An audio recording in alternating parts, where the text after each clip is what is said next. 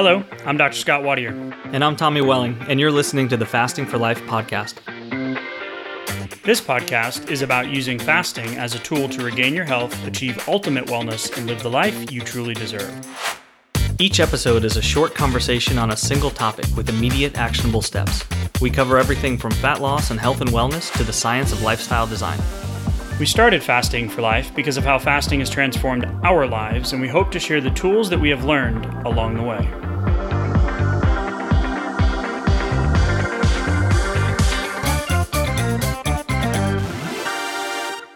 Everyone, welcome to the Fasting for Life podcast. My name is Dr. Scott Watier, and I'm here, as always, with my good friend and colleague Tommy Welling. Good afternoon to you, sir.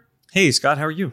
Doing fantastic, my friend. I realize that we always record in the afternoon because I never say good morning to you on the intros of these podcasts. I wonder if somewhere in Yeah, the true. in the in the uh, library of episodes there is one of those, but it's it's it's typically the afternoon. So I'm excited about today's conversation. Uh, welcome to all the new listeners into the Fasting for Life podcast. If you are new, head back to episode zero and episode one. Give us a listen. 20 or 30 minutes, you'll learn who we are, why we're here, why we started the podcast, and how we feel uh, that fasting has given us our lives back. But more Mhm. importantly, started this fasting for life journey and lifestyle that has been so sustainable for us and so many of you listeners. Yeah. Uh, for you long term listeners, welcome back to today's episode. Today, we're going to be revisiting a conversation that we got a ton of response from. And it was the episode that we just released a few episodes ago. And that was episode 119. And we talked about what is visceral fat, the association, association of adiponectin and visceral fat with insulin resistance. So we talk Mhm. a lot about insulin resistance and, and how fasting taps into that to allow us to get the weight off and regain our health and improve our blood work and prevent disease, et cetera, reverse diabetes. But that was so, there's so much here to unpack that we're going to come back and talk about it a little bit differently today, give you some more action steps, right? We talked about reference ranges last time, which are really hard to find, uh, Mhm. why it matters and how it's related to cardiometabolic disease and metabolic syndrome and cardiovascular disease and certain cancers and diabetes and all of these other things that we are Yeah. 1000% dealing with here in the States and across the world uh, as we incur this weight and obesity, you know, diabetes epidemic uh, that no one seems to be talking about. And then we talked about what to do about it and gave you some action steps in the last episode.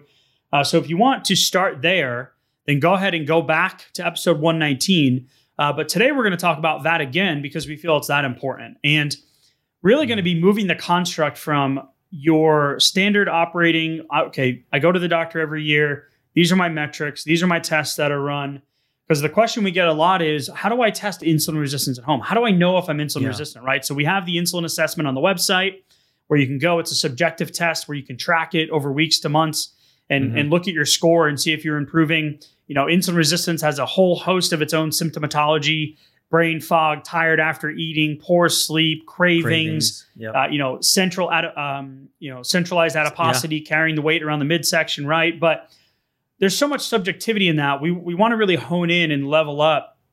What are the metrics and numbers that we should be looking at? So today's conversation is going to land there, and then we're going to invite everybody to come into the free fasting for life community group to continue the conversation, get your questions answered, um, and really maybe shed some light on on on how this resonates with you, or is pushing your boundaries a little bit in okay is this something i need to worry about and Mhm. our our take home from today is going to be yes we want to put this in a, in a little box for you and then give you the support you need to kind of unpack it so tommy i know i just said a lot of words um, and you can tell i'm fired up today yeah. uh, about this because Mhm. this is something that i personally am working on my last seven pounds of visceral adiposity Yeah. and I'm working on the last few points of elevated fasting insulin, and Right. my blood sugar numbers have come dramatically down. So I'm I'm personally working on this.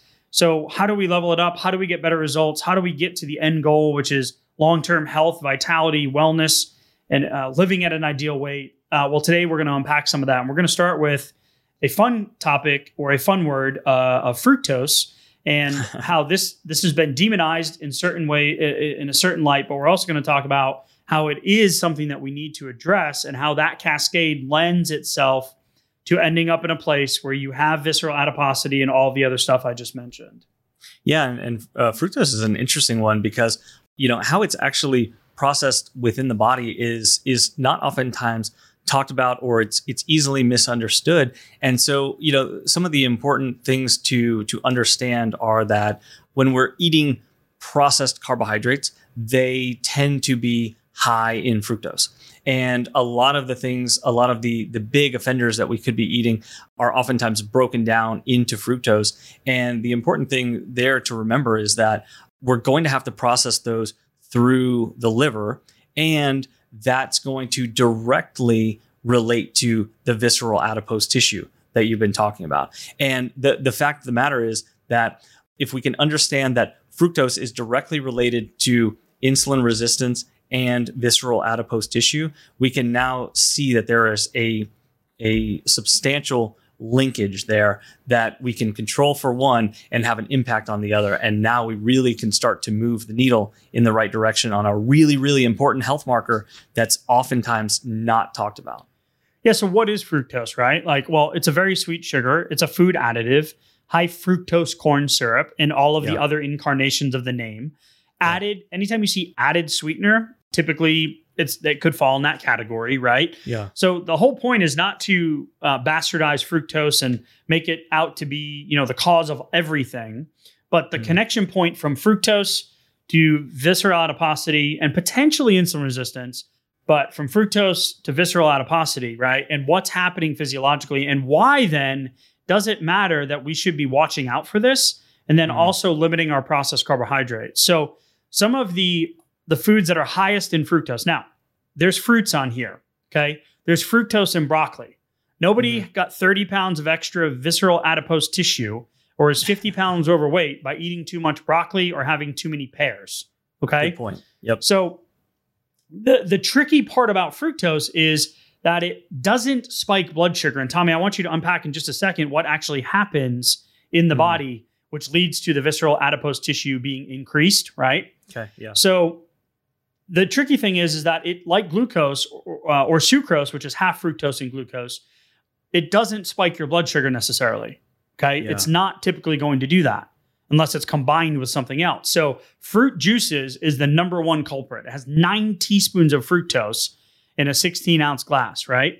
Right. sugary soft drinks. So these are some of the things. Okay, yeah, I know. I've heard about you know the, the fruit juice companies. They're loaded with carbs. They're, well, it's not just the carbohydrate; it's the fructose specifically, right? Right. And, you know, sweetened fruit yogurts, packaged baked goods like the bakery section of the grocery store, mm-hmm.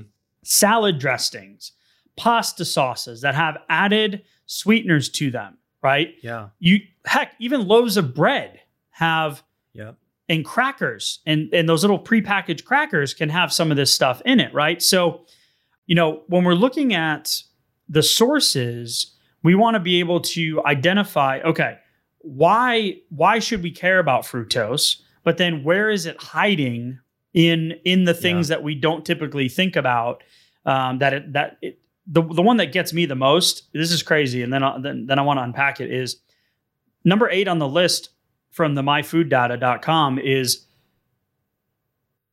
a Burger King Whopper, mm. a Subway chicken teriyaki sandwich, one slice of DiGiorno frozen pizza, one packet of McDonald's sweet and sour sauce, right? Yeah. So the sauce, so those were a few that like, boom, kind of hit me in the face. I was like, wow, I never would have even thought that, even being this far into it. Yeah, and like a, a double whammy is when you put like a jelly or a jam on top of a cracker or some toast or some bread. Right. And because even even if it's not that many calories, like if you're tracking your macros, you're tracking your calories, or you're saying, well, okay, I'm, I'm still in a calorie deficit here. But the problem here is that those grams that are coming in in the jelly on top of the cracker or on top of the, the bread, and if I have any fruit juice, you know, it's compounding the problem because the this is actually going to have to get filtered through the liver. And this is what you were talking about earlier is the fact that it, it can almost be it can almost be tricking us because if you're tracking your blood sugar, you might not notice that big of a blood sugar spike with a lot of these fructose heavy foods. And so you might think to yourself, oh, well, it's it's not contributing to my insulin resistance or prediabetes or any any sort of problem here, right? Because I'm tracking my numbers. My blood sugar doesn't yeah. rise when I eat when I have a V8 for breakfast. Right. Yep. Yep. And, or one and, of those little those little green nature juices, right? Oh, it's healthy. Yeah. And that's why we we did the episode around the the food compass, right? What is healthy, what is not healthy? And we're going to make it super simple, but Mhm. looking for those sources. So if it's not spiking blood sugar, then what is it doing? How does that end up at the end road of increasing the visceral adiposity? Because the research out there, it there is on both sides of the aisle, it can show a link directly to insulin resistance, but Right. it makes sense to me that it wouldn't if it's not spiking your blood sugar. Then you know y- your insulin isn't needed to then process that energy out of the bloodstream. Right. So it can bypass that system, go straight to the liver, and and that's where the problem lies because the liver has has a little bit of of sugar storage capacity. It can it can store about 100 grams of sugar, but if if you've ever increased your weight, if you've ever been gaining weight, you've had a full liver, a liver full of glycogen where it couldn't store anymore. So then it immediately had to start producing additional fat stores that were going to be deposited either around your midsection or somewhere else on your body.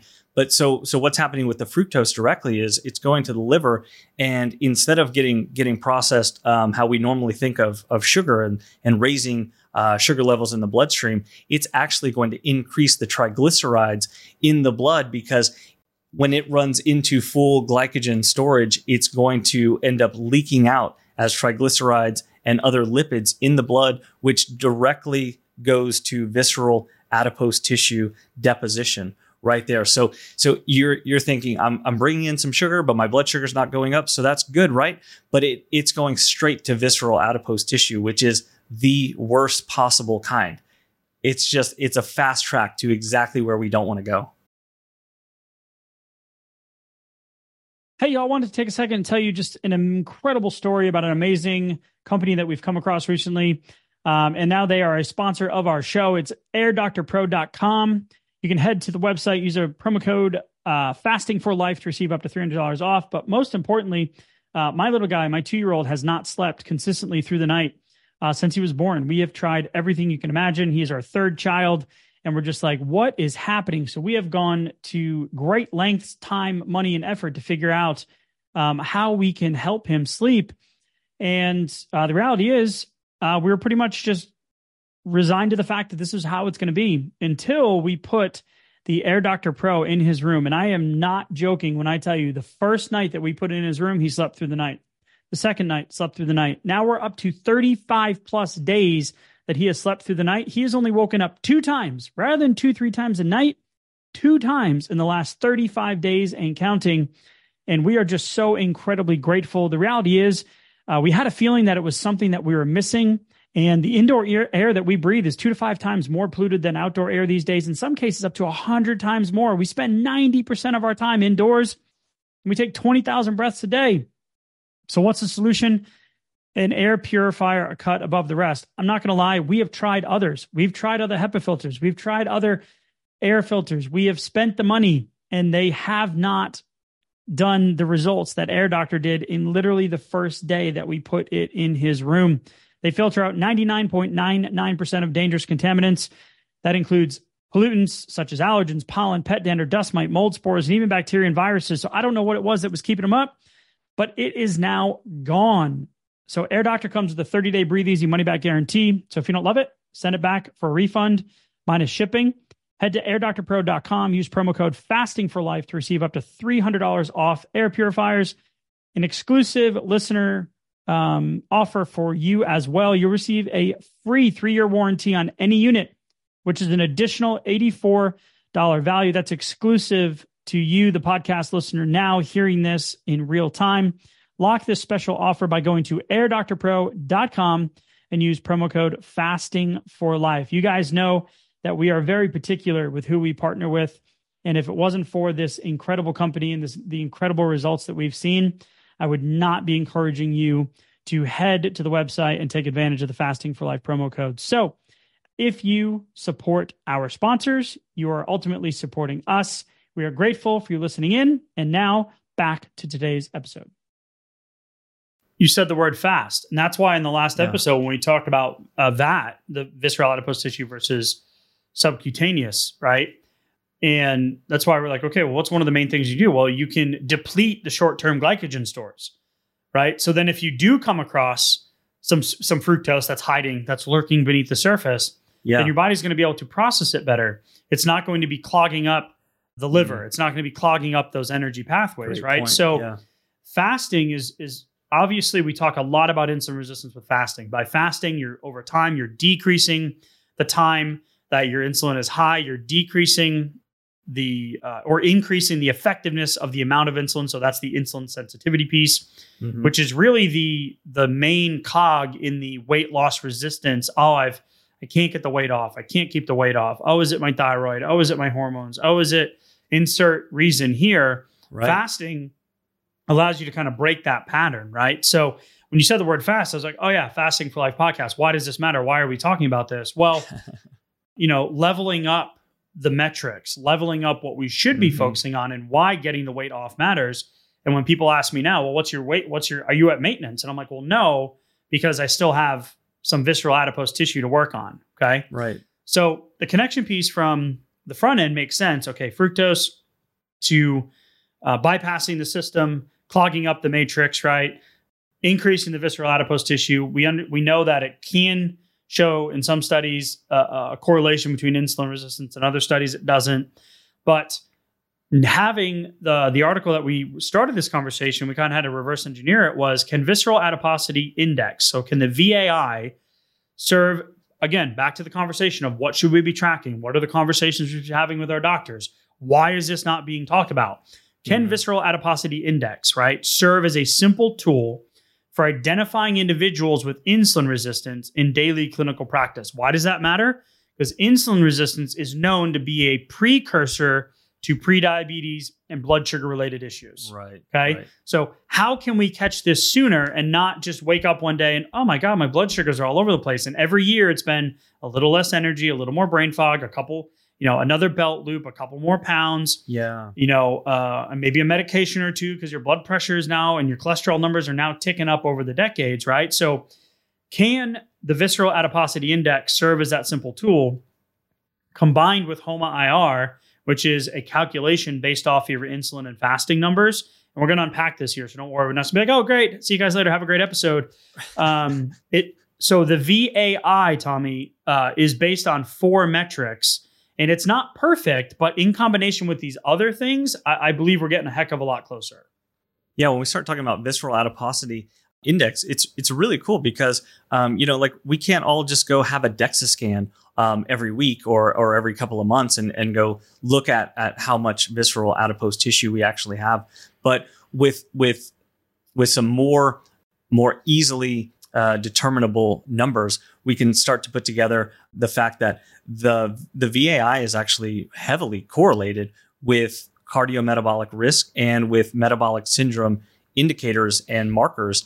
So it it's it's actually accounting for um, about 45 to 54 percent of the correlation there to actually predict what the HOMA IR, like the the actual level of insulin resistance for somebody, is going to be, even before they start to put any extra weight on. So even in normal weight individuals, it's still accounting for insulin resistance long before the the weight actually starts to accumulate. And then as we start to get into overweight and obese, it it becomes an even stronger predictor potentially. But but that's that's just really cool to give us uh, data what's going on under the hood well before we would normally say like, well, uh, you know, my my weight's been creeping up over time. Like, what's going on here?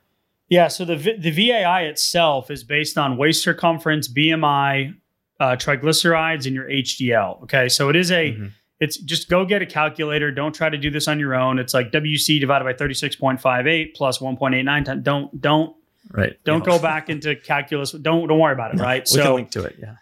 yeah, link to it. Great. You'll see the link, and there's also going to be an, uh, one for the HOMA IR. Right. So Mm. you need to know your waist circumference. You need to know your BMI. You need to know your triglycerides. You need to know your HDL, right? So you said there, so we can estimate, you know, in healthy weight individuals, right, is what we're seeing 50% correlation. Yeah. Now, again, causation is not correlate, but there's a very strong correlation here. And I know personally, you know, that's why I'm working on this. So VAI includes those four metrics. And then HOMA IR is going to be your insulin, your fasted insulin, and your fasting glucose. And that's going to give you a score. And for that score, just go use the calculator. Uh, don't try to do it on your own, especially if you're using international units, millimoles versus you know, US Milligrams per, mil- per deciliter. Yeah, right. So Okay. us here, we like to do things differently here in the U.S. Okay, we get it. I, w- I would Right. love to just go to international and metric because it's just you just move the decimal points a little bit easier, right? Right. It makes sense. Yeah. Just makes more sense to me. Anyway, so uh, when you're looking at HOMA IR, you know, less than one is ideal, showing that you have insulin sensitivity in an ideal range. Levels above 1.9 is early insulin resistance, right? So the the problem is beneath the surface, lurking, right? Mhm. And then above 2.9 is significant insulin. So I'm actually, you know, at the at the lower end, I'm at like 2.19 if I put in my numbers. Mhm. So my insulin resistance number has dropped dramatically from the from the 20s. You know, the range there is between like 5 and 24 or 25. Uh, when I Mhm. first started, I was up in the the high teens. Now I'm down in the in the low single digits, right? Middle single Nice. digits, getting closer to that 5 range. But you just take your your fasted insulin number, your fasted glucose, right? And you plug those into this equation. Now you have metrics combined with the VAI, the waist circumference, the BMI, the triglycerides, the HDL. And now you actually have an idea of, okay, where am I? You know, what is my visceral adiposity? You know, we mentioned it in the episode 119 to go get a DEXA scan. It's 60 or 70 Yeah. bucks. Get the scan done.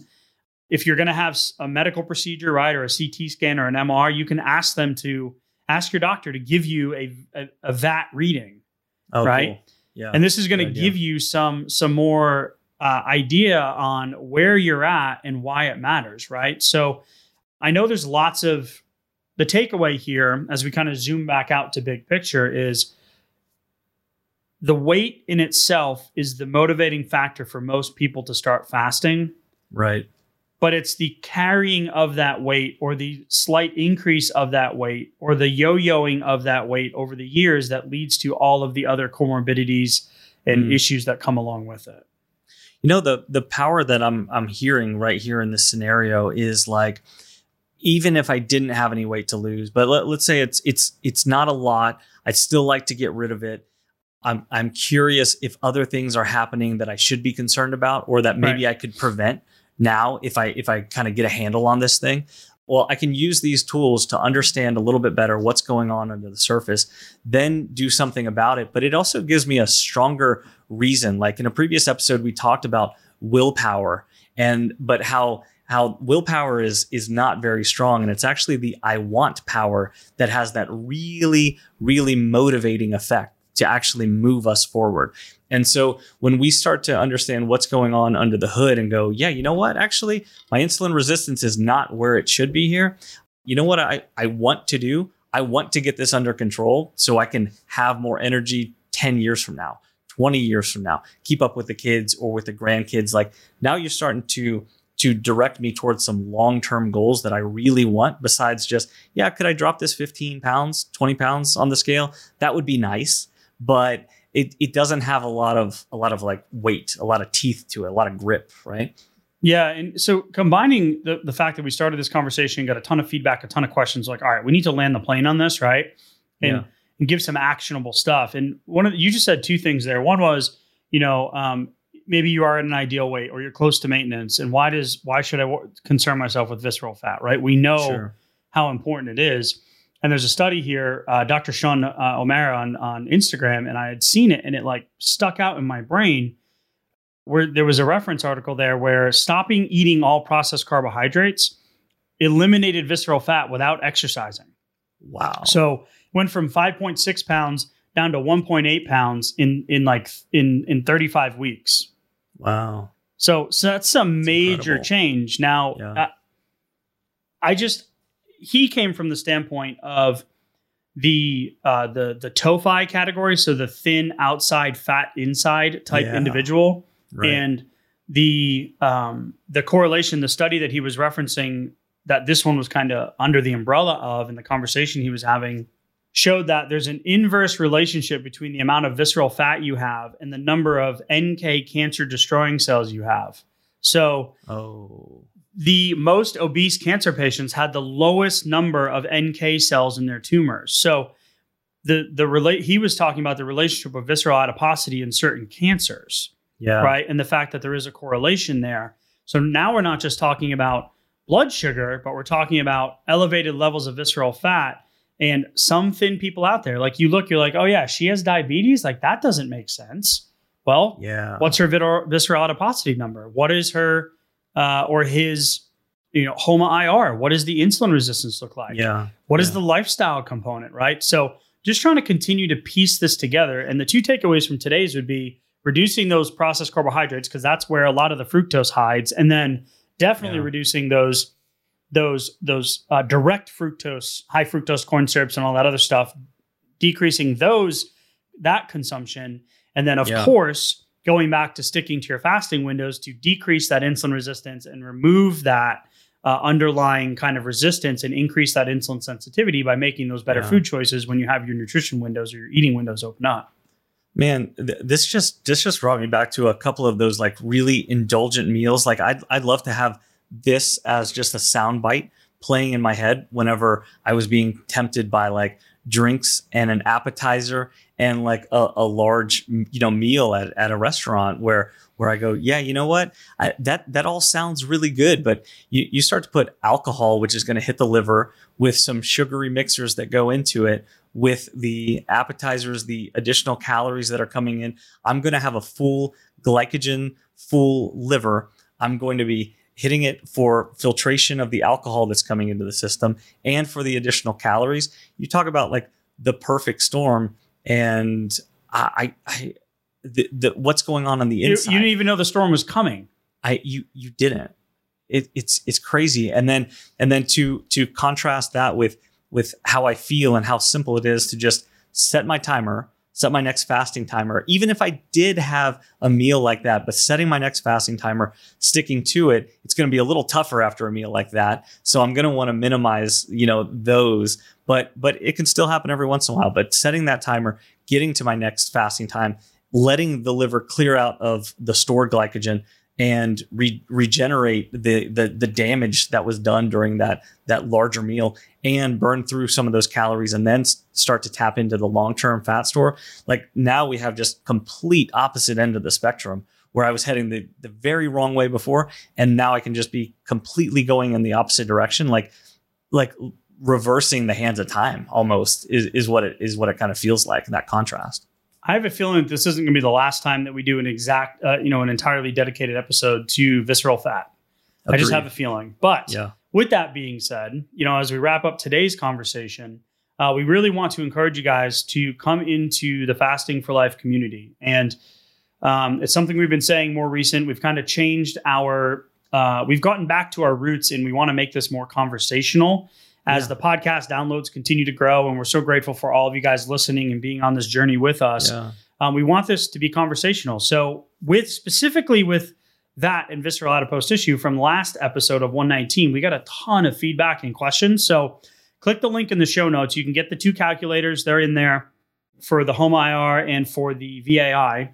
You know, maybe think about, you know, have the conversation, get some of these tests, look in your area for a DEXA scan, go back and listen to 119 if you haven't listened yet yeah and um, come to the group. And this week's discussion thread is going to be around this episode of these calculations. How do I get it? What does it look like? So I know there are going to be questions, right? yeah So come to the group, learn from everybody else. It is we are in the tree of trust, as we like to say.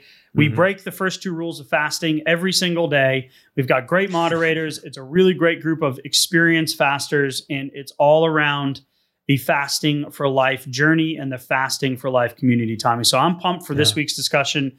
I know it's Me probably going to be a little bit more heavy, um, but I'm looking forward to it. And uh, I just want to appreciate uh, all you guys for listening in. Thank you for the questions on the first episode that got us here.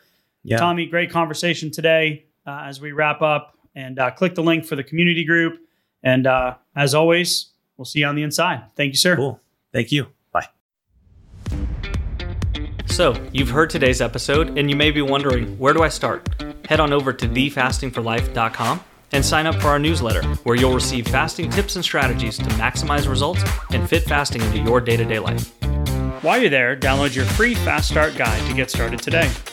Don't forget to subscribe on iTunes, Spotify, or wherever you get your podcasts. Make sure to leave us a five star review, and we'll be back next week with another episode of Fasting for Life.